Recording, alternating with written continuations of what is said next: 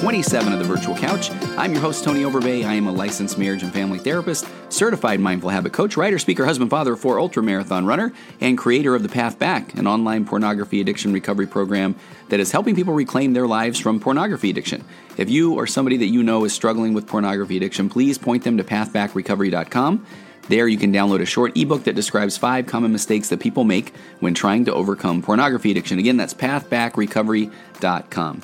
And uh, also today, I want to, and I apologize, I'm going to get through um, some of the business uh, pretty quick and get right to the interview because actually the interview just happened and I wasn't going to release it today, um, but uh, I'll give you a little bit of background on that. But today we are sponsored, as always, by the fine folks at Eli's Extracts.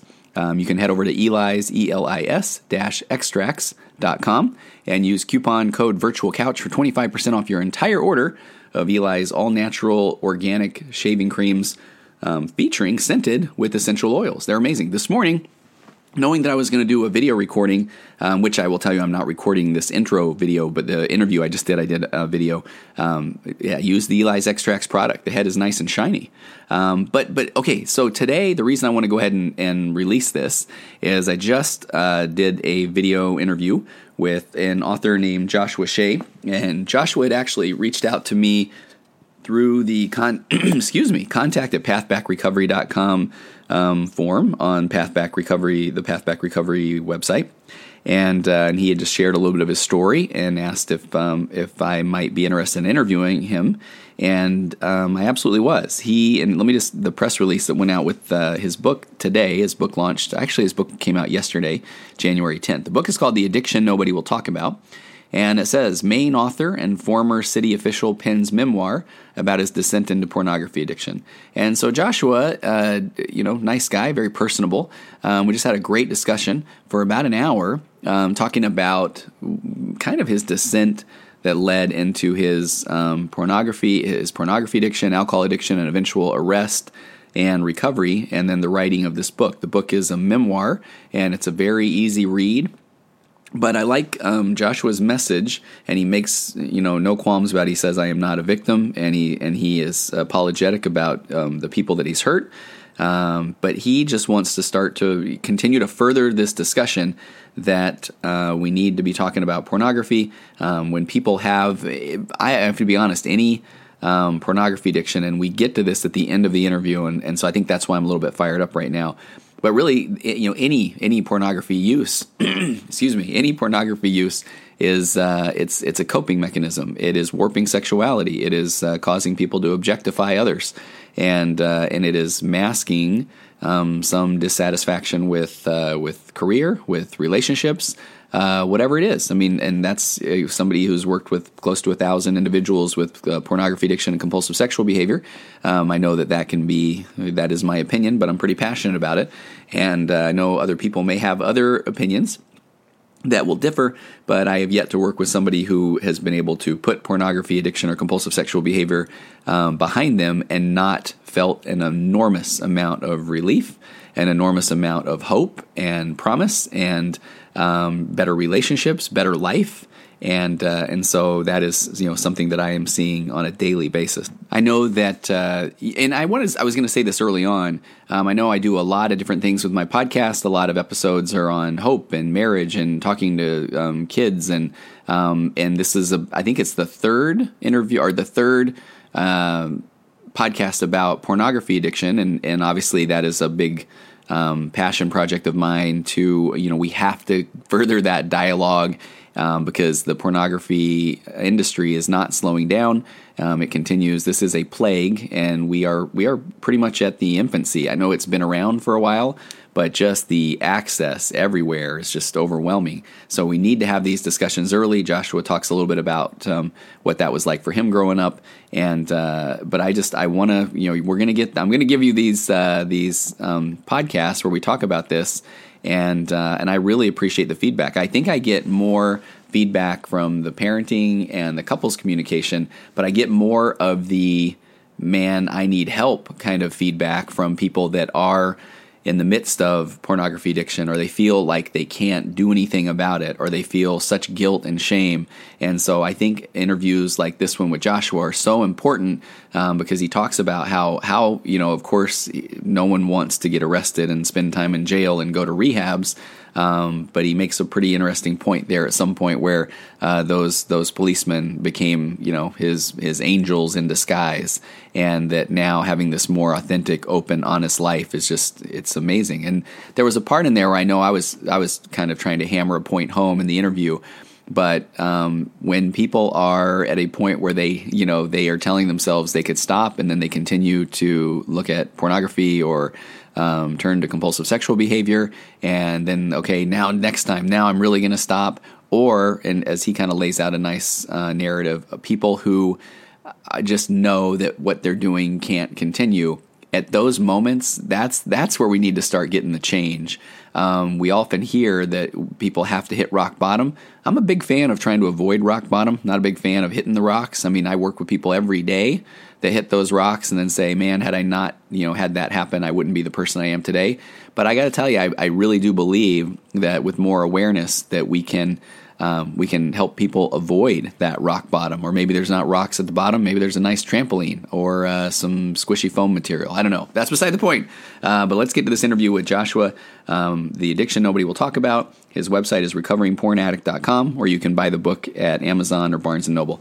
And uh, of course, as per usual, thanks at the end of this to Aurora Florence for her song. Um, it's wonderful. So now on to Joshua.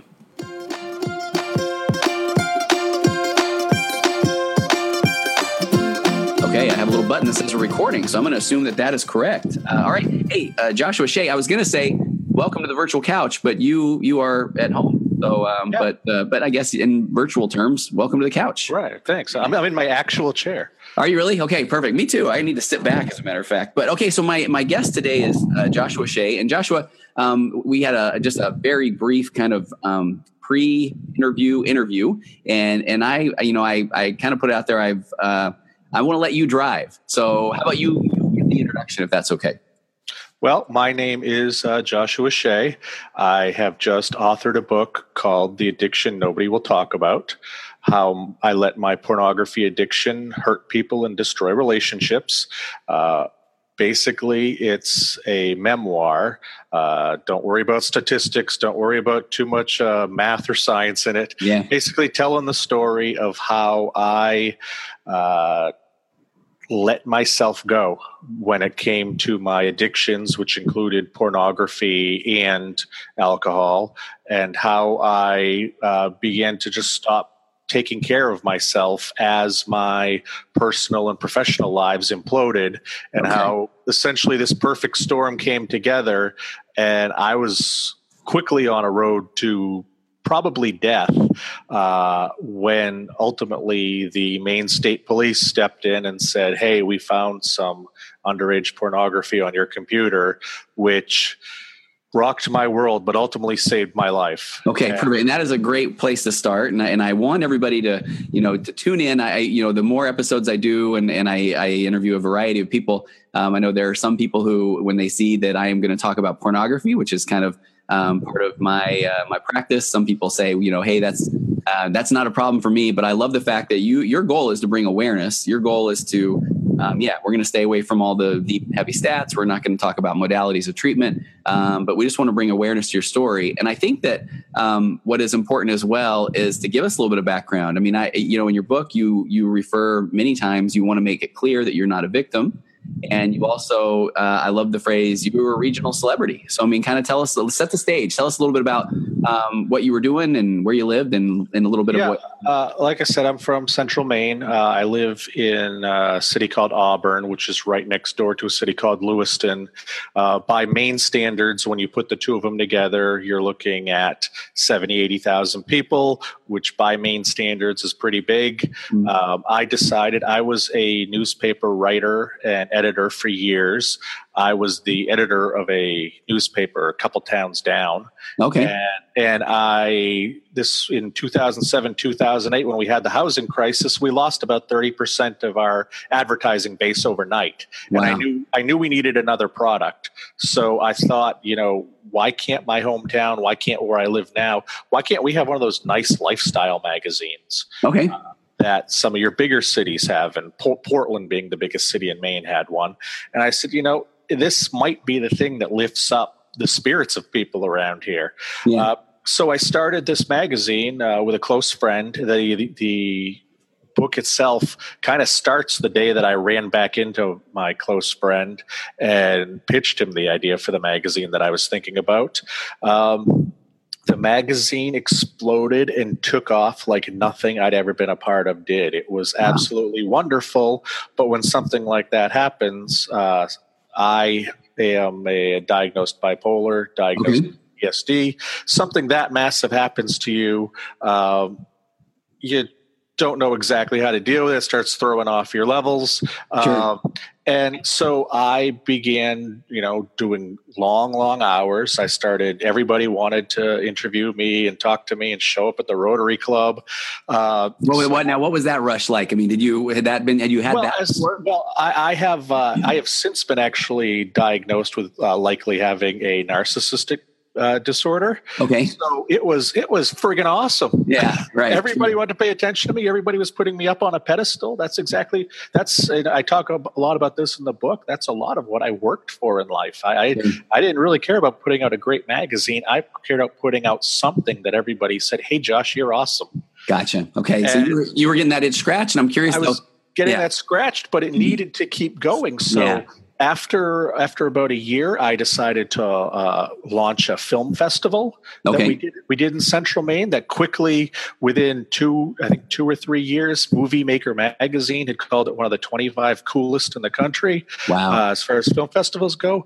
Uh, you know, I decided that you know you know what this town needs even more is more of me. So I ran I ran for my uh, local city council and won that. okay. Um, after a few months, I realized how much I hated being a politician, Mm. and then I, I really ran just as a popularity contest. okay. So it's, it's I kept adding things. I'm running a magazine. I'm running a film festival. I'm trying to be a city councilor. Hey, let me ask you then. Where, where did you see that going? I mean, because that is that is a, a, a rapid question. No right? idea. No idea. I just Okay. up, up, up, up, up. Not pre- president of the United States or, No, or you know no, running con maybe- or maybe- yeah. Maybe, yeah. Uh, I I once heard uh, Bill Murray say, uh, you know, if you want to be rich and famous, just try working on being rich Mm. and see if that that does it for you. Yeah. I was kind of the exact opposite. When it, I didn't care about being rich, I cared about being famous, Okay. and or just having a lot of people throw their attention at me. yeah. And I captured that in Central Maine. Um, I won a ton of different awards. I was, you know, highlighted in a lot of different places. I was living this life, but once people walked away from me at the end of the day, once I went home, you know, it was Red Bull and tequila and pornography. Okay. So, and what? Tell me about what was your family situation at that point during this rise? I uh, I have been married for geez 14, 15 years now. Okay. Uh, and uh, my wife has always known that I've been very driven um, to succeed professionally. Um, and I think she was very happy for me when this happened. My children, when the magazine took off, and this was back in 2009, um, I think they were in second and sixth grade, perhaps. Okay. Uh, maybe, maybe third and seventh. I'm, I'm, I don't remember exactly. Uh, but they were all very supportive of what I was doing. But as I started to buy into my own hype, uh, you know, uh, there was less and less time for them. Every every evening, I was out at some kind of networking event or some kind of uh, something happening out in the world um, that I could be seen at, or that I could push the magazine or film festival at. And it really, over time, uh, my relationships uh, really started to fall apart with them because even when I was home, I was sitting at this desk or at the kitchen table working on whatever what professional thing was going to bring me more attention. So Sure. And were you were, were you aware? I mean, what, were they letting you know, especially your wife, that he were she let she let me know for a while, and Okay. then when nothing changed, uh, she kind of stopped letting me know, and she even told me that she's she kind of tuned out there towards the end because I couldn't be bothered to clean a dish or or pick Okay. up the garbage or anything because uh, you know I had three Facebook pages and at first it was one was a personal page and one was a professional page for this and one was a professional page for that and eventually they all just became one giant you know I was marketing myself all the Okay. time just Yeah. trying to get attention any way possible and what happens over time is that you know over four or five years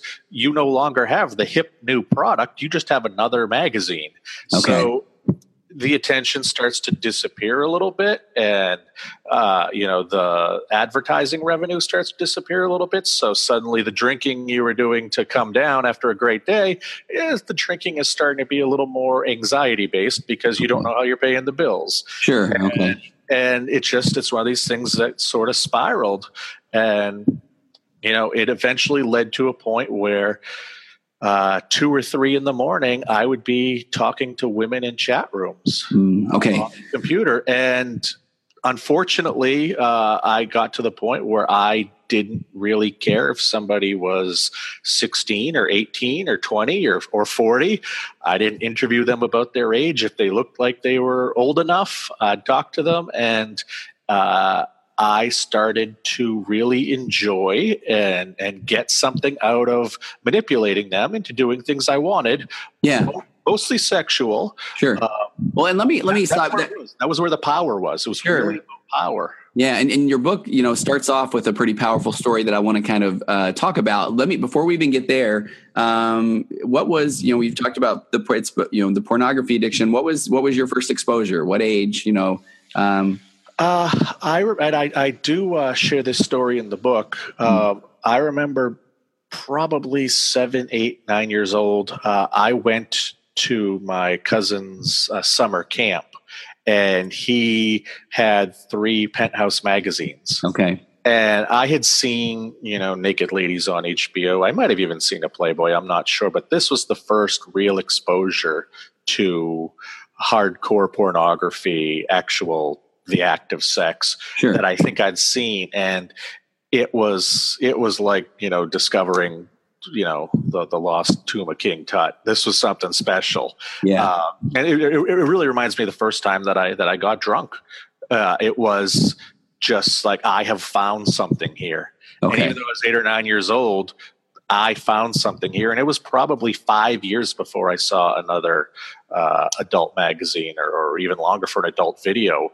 But just those five six minutes of seeing that at my cousin's camp, absolutely fixated. Well, and I think I want to I want to bring. I know I know that uh, I'm going to have my listeners, but you're going to bring a lot of new listeners to to um, the podcast. And and there's a, a thing that I love to share, and that is when we talk about this the term of being sexualized young. In the old days, um, we talked about you know it was basically if someone had been molested was being sexualized, but now we know that early exposure to pornography in any kind of form um, sexualizes. And I think you're laying that out, you know, perfectly because from that point on, then if you see your teacher, you don't just see Miss Johnson, you see a woman who has breasts and, you know, you start to Right. sexualize, right? I mean, was that the case? Yes, and there was also um, I come from a very uh, French Catholic family, Okay. so uh, guilt, guilt and shame. Exactly. I mean, short of wearing a burqa, you know, there was there was no nudity. There was uh, there was no talk of sex. Uh, that that was my that was my home growing up. Okay. Um, during when I was young, uh, the person who was my caregiver during the days while my parents were at work before I actually started elementary school, um, she had some real issues. Looking back now, I can see she had some real serious OCD issues Mm, and like that. Uh, and there was a level of uh, I don't like to call it abuse because I know people have been abused, but there was some uh, major uh, inappropriate Okay. uh, sexual behavior. There was there was some there was some mental abuse going on there. okay. So definitely Um, boundaries being broken. Oh, boundaries being broken, and it was a it was night and day to what I had at home. So I would get, you know, I would get uh, somebody or the family even talking about sex, being very open, uh, R-rated movies being on TV, uh, you know, just and then at home it was a completely different story. So the two major places that i was being cared for when i was young i was getting very conflicting stories yeah sure. um, pictures of what was appropriate and what wasn't. Uh, and I, how was I to know which one was right or wrong, or if I'd one say, was yeah. right or wrong? If you had uh, the if you had the kind of the guilt background, uh, especially in the home, it's not like you're going to bring up, "Hey, guess what? My caregiver t- told me about today." You know, it's what, what do you think about that? That wasn't at the dinner table discussion. True? No, abs- abs- absolutely yeah, not. Yeah. There was, you know, I, I could I could watch every Rambo movie, yeah. But if if if you know a boob showed up on you know HBO, it was turn that off, turn that off. Okay. Uh, so it's like, okay, well, clearly there's something up about this that that they don't want me to see at home. Yeah. But then at the caregiver, well, heck, it doesn't matter what's on TV, and and that's almost to be celebrated. So just no, too, too, huge, big huge, conflicting. Yeah, I mean, a huge plug for when uh, you know working with your kids, teenagers, or whatever, trying to go in there and uh, um, not immediately guilt, shame, or fix or judge. We want we want uh, teenagers to be able to open up and, and just kind of share their experience. I know that can sound like a pipe dream because it's hard as a parent not to, you know, yeah, like turn that off, right? I mean, but it would be better to kind of be able to have some sort of discussion. Uh, you right. know, getting that plug in there, right?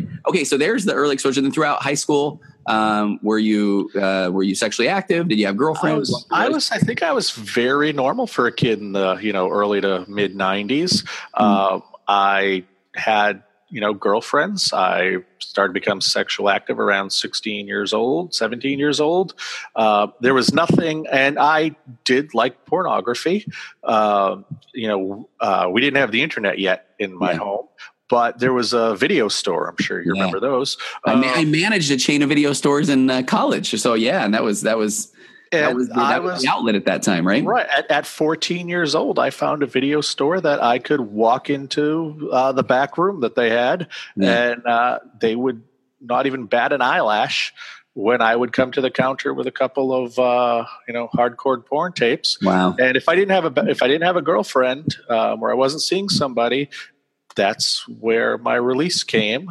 Um, and not a lot of talk about that. I mean, even at that time, right? I mean, oh, there no, wasn't. No, not at all, not at all. And uh, I, you know, I, I, around the same age, I found a place where I could buy beer. Wow. And you know, uh, with the way America talked at that time, I was like, okay, I gotta really have to hide this beer thing. I really have. This is could be a problem. Where the porn thing was just a hobby. Okay. You know, almost mm-hmm. and gave it gave it really no thought, and unfortunately, didn't give it a lot of thought straight up until after I got arrested and actually started getting help for it and looking at it. Gotcha. And then realizing, I, I, the, yeah, the unhealthy. I, I had an alcohol problem when I got arrested. Um, I just thought that my alcoholism caused me to have a lapse of judgment uh-huh. in what I was looking at, and it it really it wasn't. I didn't go into uh, inpatient uh, sex uh, therapy rehab uh, until after a year after I was uh, arrested. Okay. Um, I first, I immediately went into one for alcoholism. I saw that You're here in California, I believe, right? Yeah, yeah. yeah. I was in. I started in uh, Laguna Beach. I was there for about ten days, and then I spent another nine weeks in Palm Springs. Okay, uh, and just fantastic. I, I, I absolutely learned about uh, why I was an alcoholic and how that formed and what it what it was for me. But at the same time, I started to meet off campus with a sex addiction therapist, uh, just a brilliant guy named Stephen Wolfson, mm. and uh, he was he was so helpful in starting to tap into some of those memories back at the babysitter, and yeah. starting to have me recognize uh, how I was using porn as a surrogate, and not mm. just that, but how I was using those chat rooms as a surrogate for power in my own life. Okay, and so that that a good place to kind of jump back up at the beginning of your book. Um, you talk about an, an, experience or an exchange with a woman. You you, I mean, it brings some awareness to that. I mean, you even I've been doing this for a long time, but even the part where you were you were posing as what you tell the story and and how did yeah. you how were you able to do that? Let's get some awareness. Well, I, yeah, I uh, and to not make this a how to video, but right. uh, I I found that uh, one of the genres of pornography I liked was the uh, people doing cam to cam stuff, uh, your your chat rooms with your kids, and I would notice the name of uh, what I thought was a website, uh, a pornography website down in the corner, and eventually i decided to go to that site and it was actually a one of these peer-to-peer cam sites uh, where if you're talking to somebody and if you don't like who you're talking to you can hit the button that says next mm. and it brings you to a new person and i went to this site and after about 10 minutes i realized that uh, the women in the middle of the night, uh, most of them in their mid to late twenties, uh, would were not stopping to talk to a guy who was in his late thirties, um, who gotcha. looked like me at the time, because yeah. I could I could see the type of guys that were on there. These were buff, good looking guys. I wouldn't have stopped to talk to me if I was a 25 year old woman. Yeah. Uh, so, uh, what I noticed over time though was that the same guys kept popping up. Oh. And I was like, this there, and just I was like, something's up with this. This is not the. This, this says there's fifty thousand people online. I wouldn't see the same few guys. So I finally got one of these guys to stop and I was just typing fast, like, wait, wait, there's no way you're real. There's no way you're real. And this guy explained to me, no, I'm not real. Uh, and, and, I agree. Know how to like, don't even, you don't even have to, well, yeah, it's in your book, yeah, but yeah, but well, well, found, just, yeah. just, yeah, he just, he just said, here's how you do this. Yeah. Um, you can, you can circumvent your camera.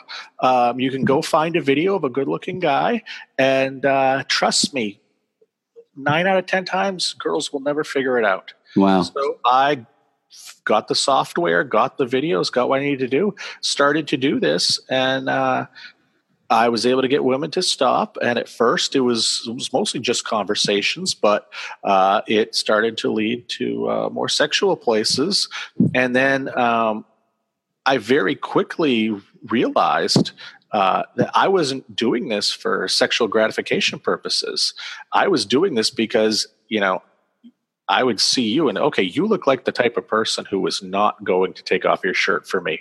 Yeah. How can I get you to take your shirt off? And I think that's where you started in the in I mean in the story in the book. I mean, this is someone yeah. who they they were they were what an art uh, lover, she, an art dealer, a yeah, she was, campaign. She was, a, she was a photographer who, yeah. uh, uh, 22, 23 year old girl who needed a operation, was trying to raise money for it. Her Kickstarter stuff wasn't working, and I saw that as my opening to try to convince her to, you know, take off her shirt. And I think I showed in the book where I push it a little bit, yes. see her starting to push back, then I pull back. And meanwhile, you know, while I'm talking to her, and she can't see me obviously because she's looking at a video, yeah. I'm off to the side. I've got half of my screen doing that. The other half of my screen, any little bit of information she gives me, I'm on the internet figuring out who the heck she really is. That's what blows me away because, you know, I will say that the, the stereotype is um, because I have people, parents, when I'm working with teenagers in particular, where they say, no, my friends are online, they're real. And I want to validate that for my teenagers. I don't want them to feel like I'm not listening. But then the parent always says it's somebody, it's not who you see, and, and uh, they're living in a basement or whatever, right?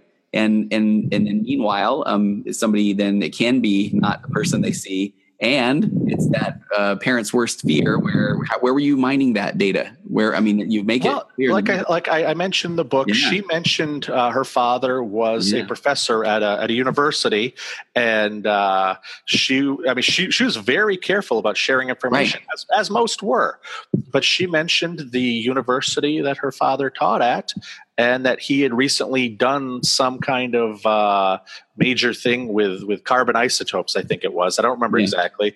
Uh, and I was able to type, you know, that university carbon isotopes and find out who this guy was immediately. So I found her through a little yeah. bit of information she gave me about her father, and that university was very open about here's your staff bio. Wow. Um, everything I needed to know about them.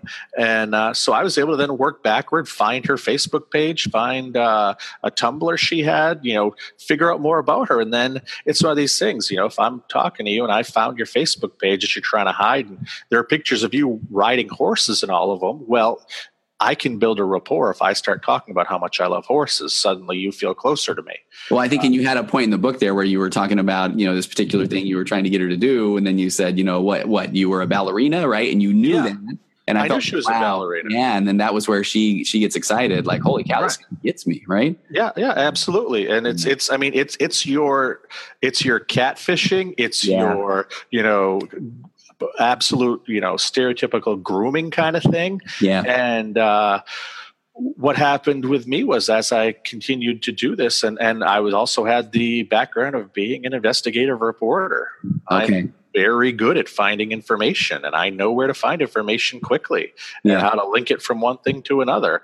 Um, I'm also very good at just reading people Yeah. uh, and telling people what they want to hear. Uh, I'm an addict. That's what we do. We tell people Yeah. what they want to hear. Sure. So, um, you know, this was something that I kept doing and kept doing, and uh, usually it led to a, a sexual place, or I tried to lead it there, and uh, it was a game. If I found a woman online and she was immediately like, "Let me start taking my clothes off for you," I didn't want that. That wasn't that wasn't fun. That wasn't Right. that was not, not a challenge. Yeah. I wanted I had I wanted to try to achieve something because so much of my life was going to crap Yeah. that if I could convince this person to bend to my will the way that I used to convince everybody to bend to my will, I still had something. I still Sure. had something. Yeah. And so I, uh, when I would get a, a woman to do this, I would take a screen capture. Mm. And at the very end, I'd even take a you know 30 second video. And this was not for sexual gratification purposes. There's there's a world of porn out there for that. Sure. This was a con- this is more This of a was- conquest, right? This was a trophy. Trophy, This was an absolute trophy. And I talk about in the book a little bit later on where I became to I came to realize that in my office at my at the magazine that I was running, I had a wall of trophies and plaques, and that's why I did it. Sure. Was for the for the trophy for the conquest. And once you get that, what do you have? You know, you need the next conquest. And so as I descended into the porn addiction, into I wasn't taking my uh, psych meds, Okay. sleeping about three hours a night. I was drinking three times a day. Uh, I was just, it, I was not healthy. It was, it was going to very bad places very fast. Uh, thankfully, the uh, thankfully the police intervened because I don't know how many more months I would have uh, had and what the uh, what decisions I would have made and, and and how things would have rolled. I mean, at the time, it's scary as hell when they show up at your door. Sure. But now, almost four years later, I can look back and recognize that. Uh, you know, it's it's almost cheesy to say, but it's like it was they were angels at my door. okay. Uh, they really, really saved my life. Was there any truth to sometimes you hear the, the cliche of someone, you know, and you kind of alluded to this earlier, not really caring at, at some point about consequences or not thinking about them? Was there any part of you that anticipated at some point you would get caught or wanted to get caught? Or is, you know, is that too cliche? I I knew that my life could not keep going the way it was. okay. I knew that something was going to break. And I think that's important. I don't know. I don't know the where it was. Uh, I, mentioned in the book. Um, I saw their cars pull up front of my house, Yeah. and like a cheesy '70s cop movie. There's no such thing as an unmarked car. These were police cars. Sure. Uh, it was very obvious that the police showed up at my house. I did not know what it was for. When they stepped out of the car, I didn't immediately think, ah, it's because of that. yeah. I knew it was bad because you don't get three and four, you know, unmarked cars showing up at your house at one time. Yeah. Um, but I didn't know exactly what it was for. But I knew that the way my health was, the way that things were going for me professionally, personally, uh, it was going down a bad, bad road. And Well, and, what you said, I think I, as a therapist, I get to that. I, I hear that in hindsight all the time, where somebody says they don't know where it's going, but they know it can't keep up this way. And so, did you have? But but did, were you having those moments where, okay, after, after uh, you get a trophy, you know, were you? I'm not going to do this again, or or was it what's next? No, it was what's next because I wasn't struggling with addiction. I was fully into it, Yeah, but I wasn't struggling with it. I was embracing it. I was, like I said, I was drinking all the time. I was almost every evening I was utilizing pornography, whether it was legal or whether it was these chat rooms. Uh, you know, it was I again. I my magazine started heading south business wise. I thought the best thing for me to do was to pull myself off my meds so I Mm. could tap into my manic side yeah, because if I tapped into the manic side, I might save this whole thing. Um, you know the the pills maybe they focused me but they deadened this unending amount of energy that i had this creative energy this drive. So if i pulled myself off of the pills i could tap into that. Well unfortunately that obviously didn't work. Yeah absolutely. Yeah. So it was a uh, it was it was just it was a bad scene that i was not physically emotionally going to be able to keep going. Um, and, this is how it ended. I mean, yeah. statistically, I probably should have driven into a house uh, mm. because I was drunk. Okay. Um, you look at the amount of time I spent on pornography versus drinking, it was a small percentage, but that's what got me. And something was going to get me. This is what it happened to be. And thankfully it was this because it showed me I really did have a problem in that area. Yeah. And I think, uh, and I want to, I want to kind of move on with your narrative, but I want to, you know you talk about awareness i think when people get to that point where they they are aware of it's i'm not sure how it's going to end but it can't keep up like this. I mean that is the part where i i wish that there's our public service announcement of hey at that point just do me a solid and go talk with somebody right, uh, right. therapist confidentiality whatever but but at least go put a voice to this because i think people just they just that moment they just say i know it's it can't keep up but they're not willing to do anything. True no, exactly. It's I. I don't have the hour to go see a therapist. Exactly. I've, I've seen therapists off and on through the years. Okay. I'd never really had uh, a great therapist. Okay. I'd never been 100% honest with a therapist. I think that's huge, right? I, yeah. I was still, and I'll, I'll, tell you what, and this is something I only came to about two years ago, and, and, my therapist now, who's a wonderful woman, actually laughed at me, which is what I need. Okay. Uh, I said to her, you know what I realized the other day? You don't have the you don't have the silver bullet. Oh gosh. Okay. I've been going to therapy for so long. I'm waiting for you to give me the silver bullet. I'm waiting for you to give me the key. I'm waiting for you, whether it's a pill or whether yep. it's that one statement that unlocks the kingdom to my mind. Yep. I've been waiting for this. And I was in therapy off and on for 15 years, going back to being 20 years old. Yeah. And I never got that. And so a lot of it felt like a waste of time because I'm sitting here waiting for you to tell me this thing I need to hear or give me the special pill I need to have. And it never came. And that was absolutely the faulty thinking on my end of that's Amen. what therapy is supposed to do. It's supposed yeah. to fix me where really it, you're a guide to letting me fix myself. Therapy yeah. is a DIY is yeah, a DIY project. It is. We find out like what we're trained to say. Okay, tell me what you bring to the table. I've got some expertise. Let me help you and guide you. But guess what? That requires work. You nailed it. I mean, I had that experience um, a few years ago as well, where a guy had been. He's like, yeah, I don't even know why I'm here. I've been through. He had been through some pretty expensive group and individual and programs, and and somebody had convinced them to come see me. And I and that's why I said, I'm like, so what? What am I going to do different? Like, do I have some other? Do I got a little chant, or do I got? Yeah, like I can give you an M and M and turn it upside down and say the W is for whoa, you know, these really work. Or I, I'm not sure what I'm supposed to do because it sounds like you're telling me I'm not really willing to do the work, right? So right. I love that. I love that. And then the uh, quick plug as well. I love what you said earlier. Um, zero productivity and lying to your therapist or not being completely open. I mean, that is just. But I know that's natural. I know it's weird to come in and talk to somebody you don't know and say, "Hey, here's everything." Well, but, but therapists know when we're being when we you know, we can't right. force you to tell us. Right. But and I think I, I probably speak for a lot of people who come in. You know, we're told as patients, you know, be honest. But you know, if I tell you oh. I'm feeling suicidal, yeah, I know you don't ever. I was of the belief you don't ever tell a health professional you're feeling suicidal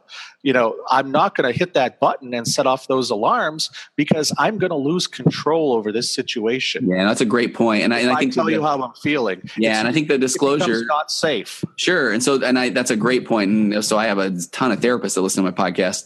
Uh, therapists, um, yeah, uh, no, hear what Joshua said. Get a little better with the disclosure because I I like to point out that you know the everybody thinks about those things. That is normal, and and we can walk right up to that line and we can kind of say all right what do we want to do with this? But yeah i i don't want to somebody to think that if they even start to halfway through the word suicide i've got the button that locks the door i'm calling the right. cop.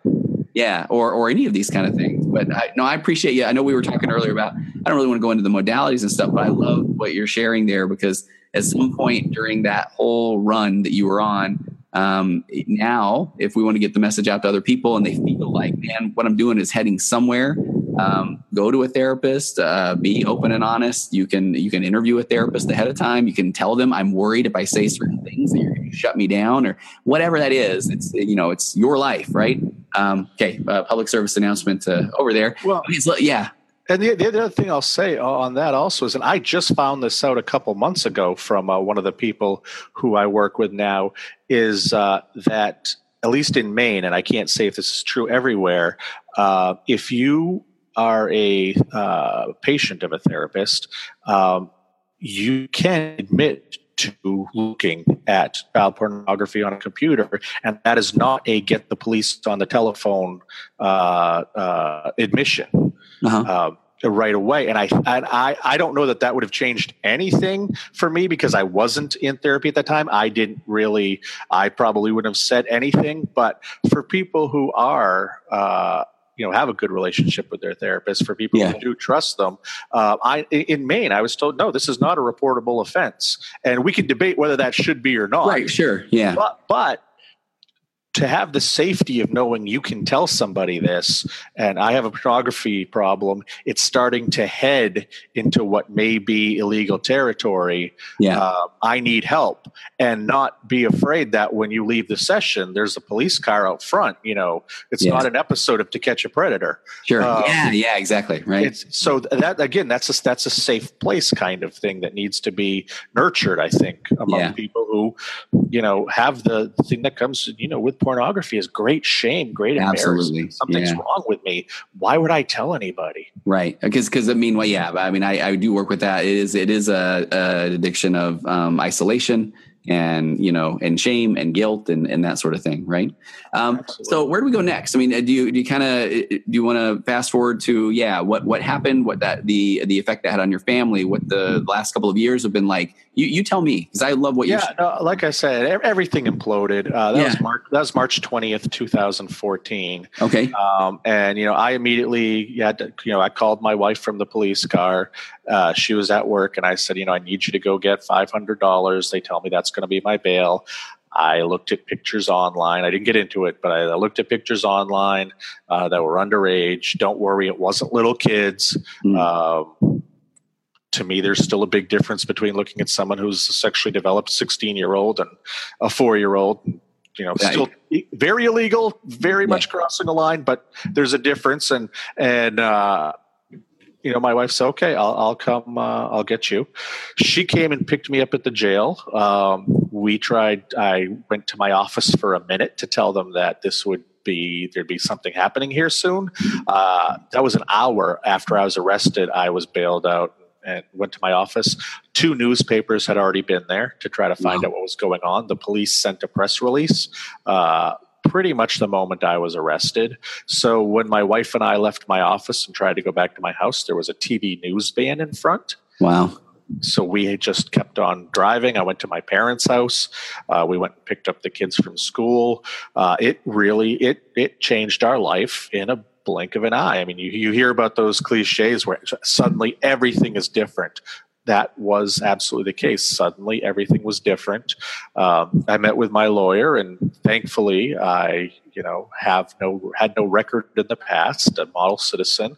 Um, there was clearly some addictive issues there, so he suggested I go off to rehab uh, for alcohol. Okay and which was absolutely smart because I I knew I drank too much. I had no idea just what it was. I thought that I was going away for 28 days, just like the Sandra Bullock movie. Sure, yeah. And uh, and you know, 70 days later, uh, I I left. So I, I was there for 10 weeks, and uh, absolutely transformative.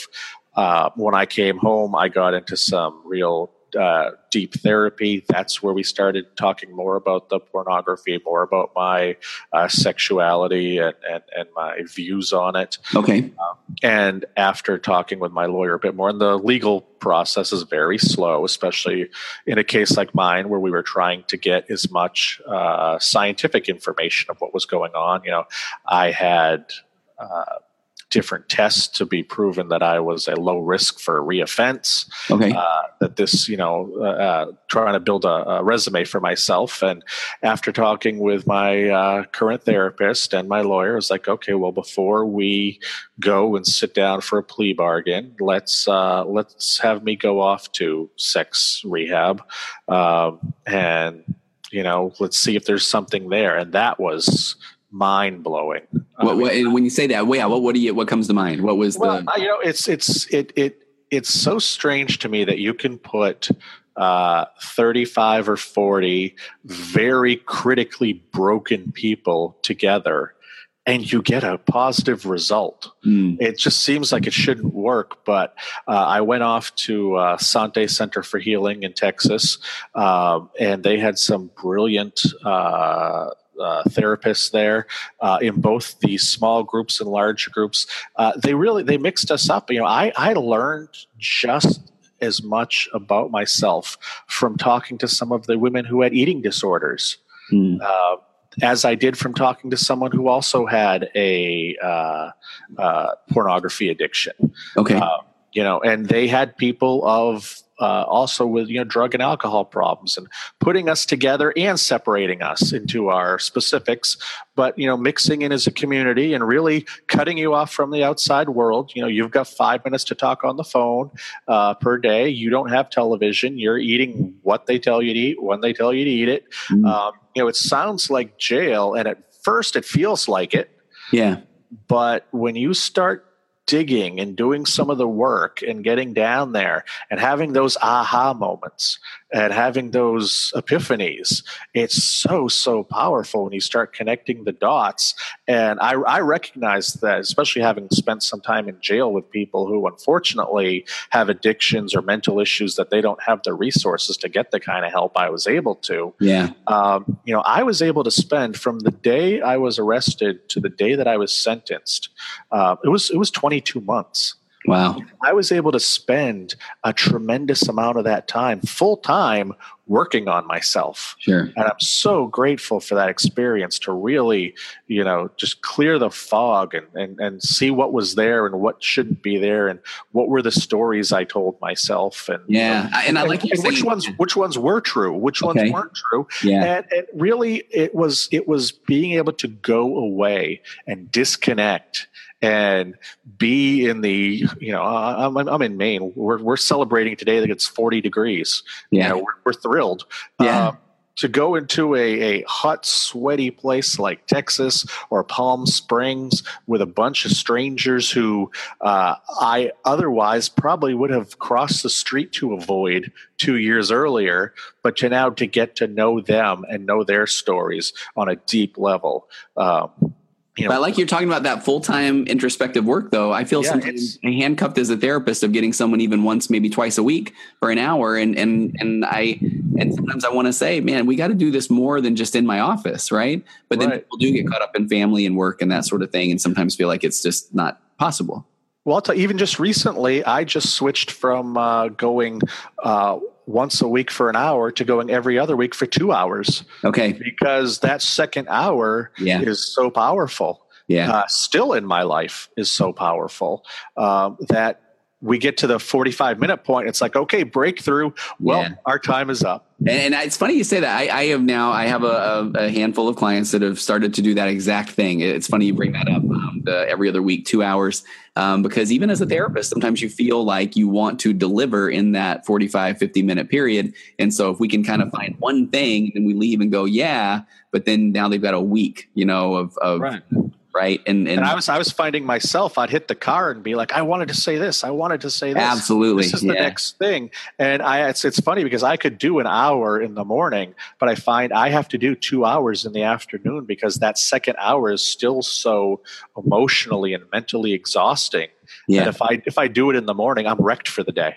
Yeah, that's a fair point. Uh, I need yeah. to do it in the afternoon because I still I still have those aha moments. Uh. I, I cherish those because it's like you know in one way I feel a little bit stupid that I hadn't figured out this piece of information a long time ago. But then it's like he, here's another little silver bullet. Here's another little silver bullet. Here are the silver bullets I've been waiting for. They don't come from sitting in a chair across from somebody who's got some diplomas on his wall and just waiting for him to tell me what the deal is. If you want therapy to work, you got to get in there and do the hard work, and that's where you're going to see those little silver bullets. Let me ask you: Are there some things that you took away from that inpatient treatment in Texas that that you know? If uh, do people ask you, "Hey, give me some advice," or or what would you tell somebody that's you know at that moment where they aren't sure if they have a problem or don't have a problem, you have some well, kind of things? Uh, if you if you're, I mean, if if it gets to the point that you're going to inpatient rehab, uh, you're going either because you know you have a problem and you want to address it. Um, your or the legal system is making you go yeah.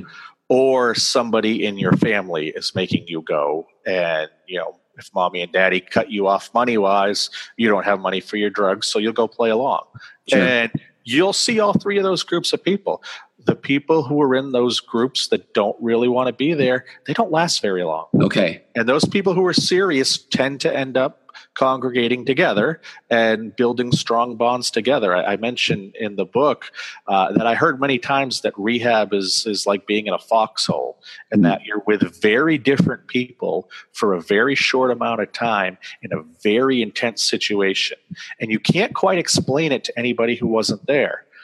And afterwards, you may try to remain friends, but it's hard yeah. because you are such different people in real life but you're all stuck in this one little spot experiencing this amazing transformation.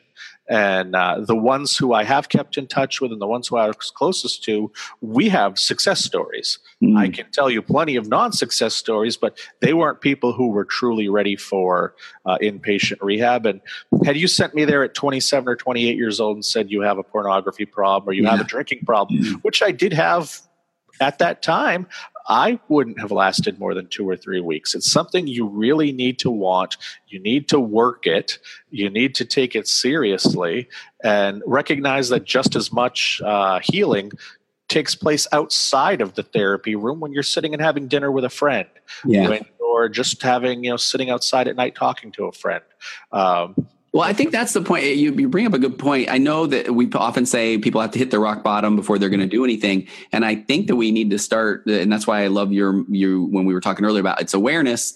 Is I just want to at least start to get the dialogue out there a little more for people that maybe are. I hear this all the time. Casual pornography users. It's not. It's not doing anything to me. But meanwhile, it is kind of starting to warp the sexuality. It is starting to amp up to maybe more and more things. It is. You know. Uh, I, and I was curious. Well, you go because I've got a, another. There's question. there's there's no reason you ever actually have to look at pornography. Okay, thank you. Okay, there's there no go. reason you ever actually have to drink. Okay. There's no reason you ever actually have to gamble. Okay. But we do this to deal with other problems. That's right. I mean, we got to address those yes. other problems. Yeah that that all of those side effects of numbing all those are those are all just things to numb you yep those coping mechanisms yeah, checking that's out all, that's all yeah. they are and uh, you know i don't understand I, am I'm, I'm not a gambling addict i go to a casino and i lose $40 i get angry and storm out of there sure. Uh, you know i i i love i love chocolate cake but I would eat, you know, I don't eat three or four pieces. I eat one, but I can understand how someone with a food addiction does eat three or four pieces. Absolutely. I understand how that guy in the casino is betting thousands of dollars on the roll of a dice because addiction is addiction is addiction is addiction. Yeah. And um, I, I, no, I, we're finally getting the word out that yeah, no, there is casual pornography use is not. It is not. You know, it is not non-effective to one's life and and let's look deeper. That means there's probably some job dissatisfaction. There's not a, not a secure attachment friendships. Your, your marriage probably isn't that let's go hit those things right now right, right? and i was a little bit of all of them. Okay. Yeah. I, I had so many little things happening there where you know it's it's completely easier to spend 15 minutes with a porn site when you're as busy as I was yeah. than to spend some real time developing intimacy and, and actually, you know, being with, with, with my wife. Just I can do it like this. I can satisfy myself real fast, get right back to work, uh, keep working that way. When it comes to, you know, pornography. Nobody on the screen's ever going to say no. Yeah. Uh, you don't have to be vulnerable. You're not going to no, get rejected. No. What, what, do I want? Do, do, I want somebody who's a blonde woman tonight? Do I mm-hmm. want somebody you know who is wearing a schoolgirl outfit? Whatever I want tonight. Well, here's the search bar. I'll find it. Yeah. Uh, that's it's it's you know there's it's a never ending supply and it's always new. You know yeah. I don't know people who use the same pornography twice very often. Yeah, which is um, you know, which is part of the problem. And I think we talked earlier, and I've done a podcast on this Coolidge effect, where you know the brain starts to you know need more and more dopamine, which actually zaps the dopamine receptors, and so we people start to amp up and go to harder and harder things, right? Yeah, um, absolutely. Uh, let's kind of talk a little bit more. Um, your book just came out yesterday. Yeah, officially, I guess uh, it starts started shipping yesterday. Nice. Oh, I guess we should say how, the That's how a book comes out these days. Okay, so on the tenth, uh, January tenth is when it starts yeah, shipping. Yeah. Um, where can people find your book? Uh, well, uh, it, a million places apparently because I just searched this morning. Nice. But uh, the two big places are obviously Amazon and uh, BarnesandNoble.com. Uh, you can type in my name, Joshua Shea, or you can type in the addiction nobody will talk about. Okay. Uh, and you'll, you'll find it there. Tell me about um, your, tell me about your website. So you've got recoveringpornaddict.com. What's what's yeah, there? I decided well I decided uh, during the summer when I was in the very final stages of the book and it was moving over to a publisher that uh, what I wrote was a memoir. It, this the you know yeah. the book that you're going to read is really my story and my story day in and day out and how I screwed up my business and how I screwed up my relationships. Um, you know, it's it's not a heavy tome of uh, statistics and medical no, yeah, data. Yeah, very, very. It's my, it's my story. Yeah. But I realized that somebody who was going to look at this book, or maybe wanted to learn a little bit more, or wanted to delve a little bit deeper, uh, what would be a resource that I could provide? So I opened up recoveringpornaddict.com. Uh, I usually put one or two blog postings up every week for myself. Uh, often one will be memoir based story about myself, and one will be resource based. Okay, um, or a little bit of both. I just put one up about how while my whole uh, my whole mindset right now is uh, pornography addiction. You know, I have to remind myself every day that I have just as bad an alcohol addiction. Sure. Yeah. And truthfully, you know, a, a, Sunday afternoon rolls around and the Patriots are on TV. You know, I haven't had a drink in almost four years, and mm. I still immediately get the taste of yeah. a fantastic IPA in my mouth. You know, almost like a, a Pavlov dog salivating. Yeah, football, football's the trigger, right? Yeah, sure. well, and many. I was in an airport two years ago I hadn't been in one. Uh, this was actually when I was going off to uh, rehab in uh, Texas, and I had not been in an airport sober in probably 20 years. Wow. And I, I never I never associated flying with drinking or airports with drinking. I went into that uh, airport. I had been sober for about 18 months at the time, and I saw a bar there, and I I went back to what one of my alcohol counselors said, which is, you know, stand up and walk away.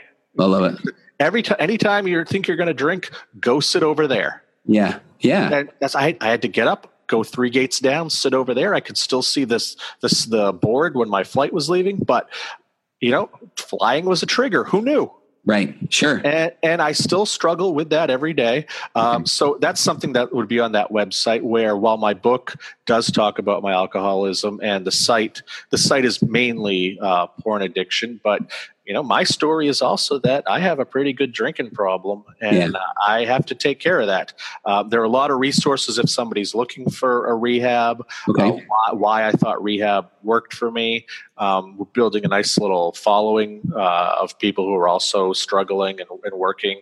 Uh, so it's it's it's a place that I you know I like to visit it once or twice a day just to see who's checked in, who's talking, and, and if we can support each other. It's a you know. Can I, let me can I ask you one before I let you go? And I also want to. You've got a great quote in the press release where, and then maybe you can go here, and then I'll, I'll I want to ask you one more question. But you talk about pornography addiction isn't something suffered only by. What did you for the quote? Yeah, uh, uh, the exact quote is, you know, it's it's it's not something that's only suffered by like nineteen and twenty year old guys who have never kissed a girl who live yeah. in their mom's basement. Yeah, and I think that's what people believe. And yeah, so, while I'm not a big stats guy, I just saw the other day that one third of men between eighteen and thirty think they may have a porn addiction.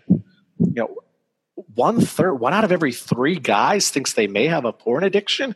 Yeah, that's that's disturbing and if you know we can talk about all of the other addictions out there and all the other social ills if we don't start dealing with this now those 18 to 30 year old guys are going to be 45 to 60 year old guys. Absolutely. They're going to be 75 to 90 year old guys. And in 50 years, what are those kids going to be? What are the kids back then going to be like? Because you know, we talk about something like, and I don't want to compare it on a physical basis, but like the opioid crisis. Sure. Well, you can watch episodes of Dragnet from the late 60s where they're dealing with heroin. Yeah. And you can go back and listening to Eminem 25 years ago where he's talking about Vicodin abuse. Uh, the opioid crisis isn't new, folks. Yeah. Uh, sexual harassment in the workplace didn't just start happening six months ago. Yeah. Uh, you know, bullying didn't just start happening 10 months ago or 10 years ago. We come to all of these causes and these addictions and social things so late. And I know I'm just one guy, but if I can get out there and say, hey, porn addiction, the internet's not going anywhere, sexuality isn't going anywhere. We need to start talking about porn addiction now because if we wait 10 years or 20 years, oh, our society's going to be a mess. No, you you are preaching it. I mean, I, I, I that is my stump speech of all. I mean, having done this work for a long time, I've worked with over a thousand guys with pornography, addiction, and compulsive sexual behavior. Um, yeah, it is it is a plague, it is, it is not going anywhere. So. Uh, yeah, we are we are at the beginning, so I appreciate that that you sharing that. Can I ask you one thing? The thing that I find that comes up that a lot of people don't recognize, not that a, a lot of the men I work with don't recognize as big of a problem is um, just pure objectification of women. So it's like the you know instead of, of looking at a woman and just seeing her as a woman, but then looking at the body parts, the whatever. And there's phrases like eye bouncing, there's oogling, there's you know, but objectification um, was that ever a problem for you, or was that brought up in the inpatient treatment where you know people are just constantly looking at the parts of women?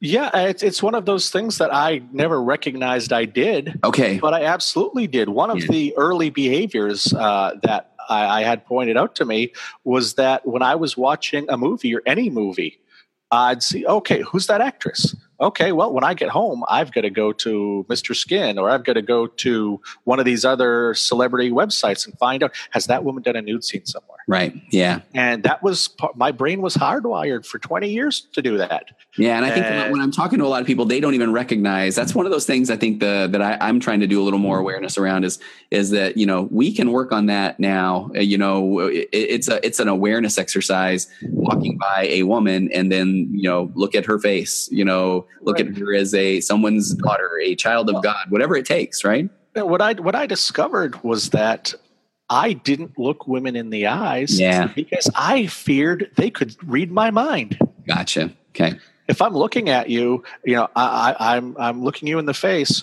I don't want you to know that I think you're beautiful, Right. or I, I, you know, I'm very insecure about talking to you, or I, I'll I'll look away, or I'll look at your parts, Yep. but I'm not going to look you in the face. And that's, I mean, I still, my wife laughs sometimes where uh, she can tell I still struggle to look at a waitress in the eye Yeah. because Yeah. I feel like you looking at me in the eye, and not not just women, mostly women, but not just you look at me in the eye, and I think you're reading my mind.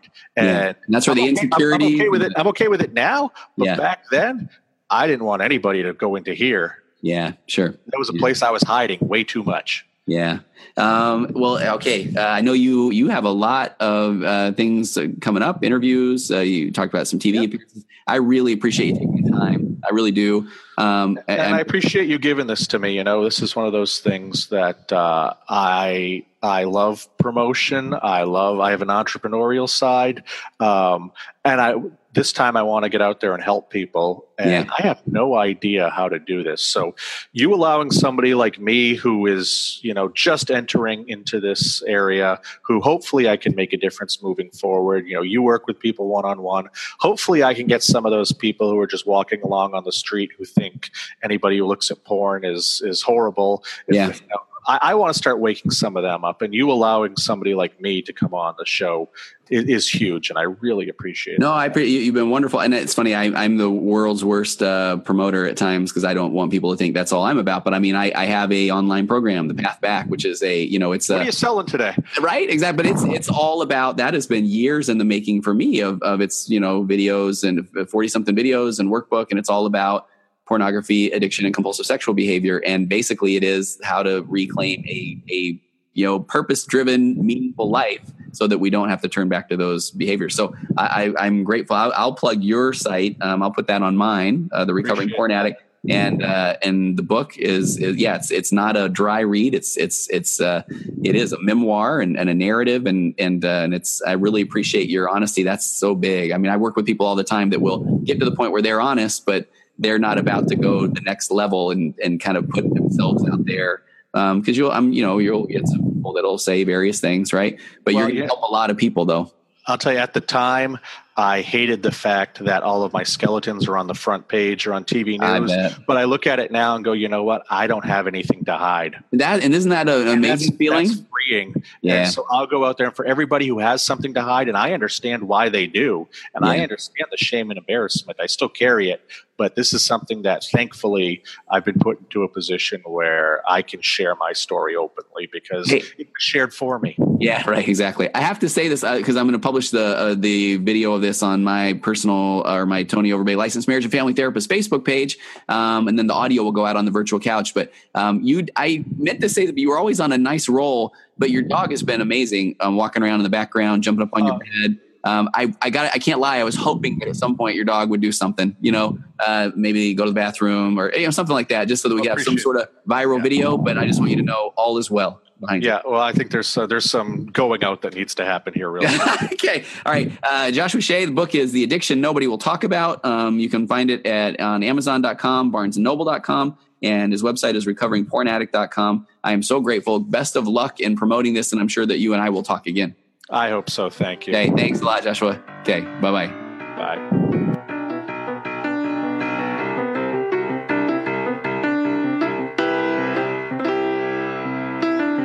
Compressed emotions flying past our heads and out the other end. The pressures of the daily grind, it's wonderful. Elastic waste and rubber ghost are floating past the push aside the things that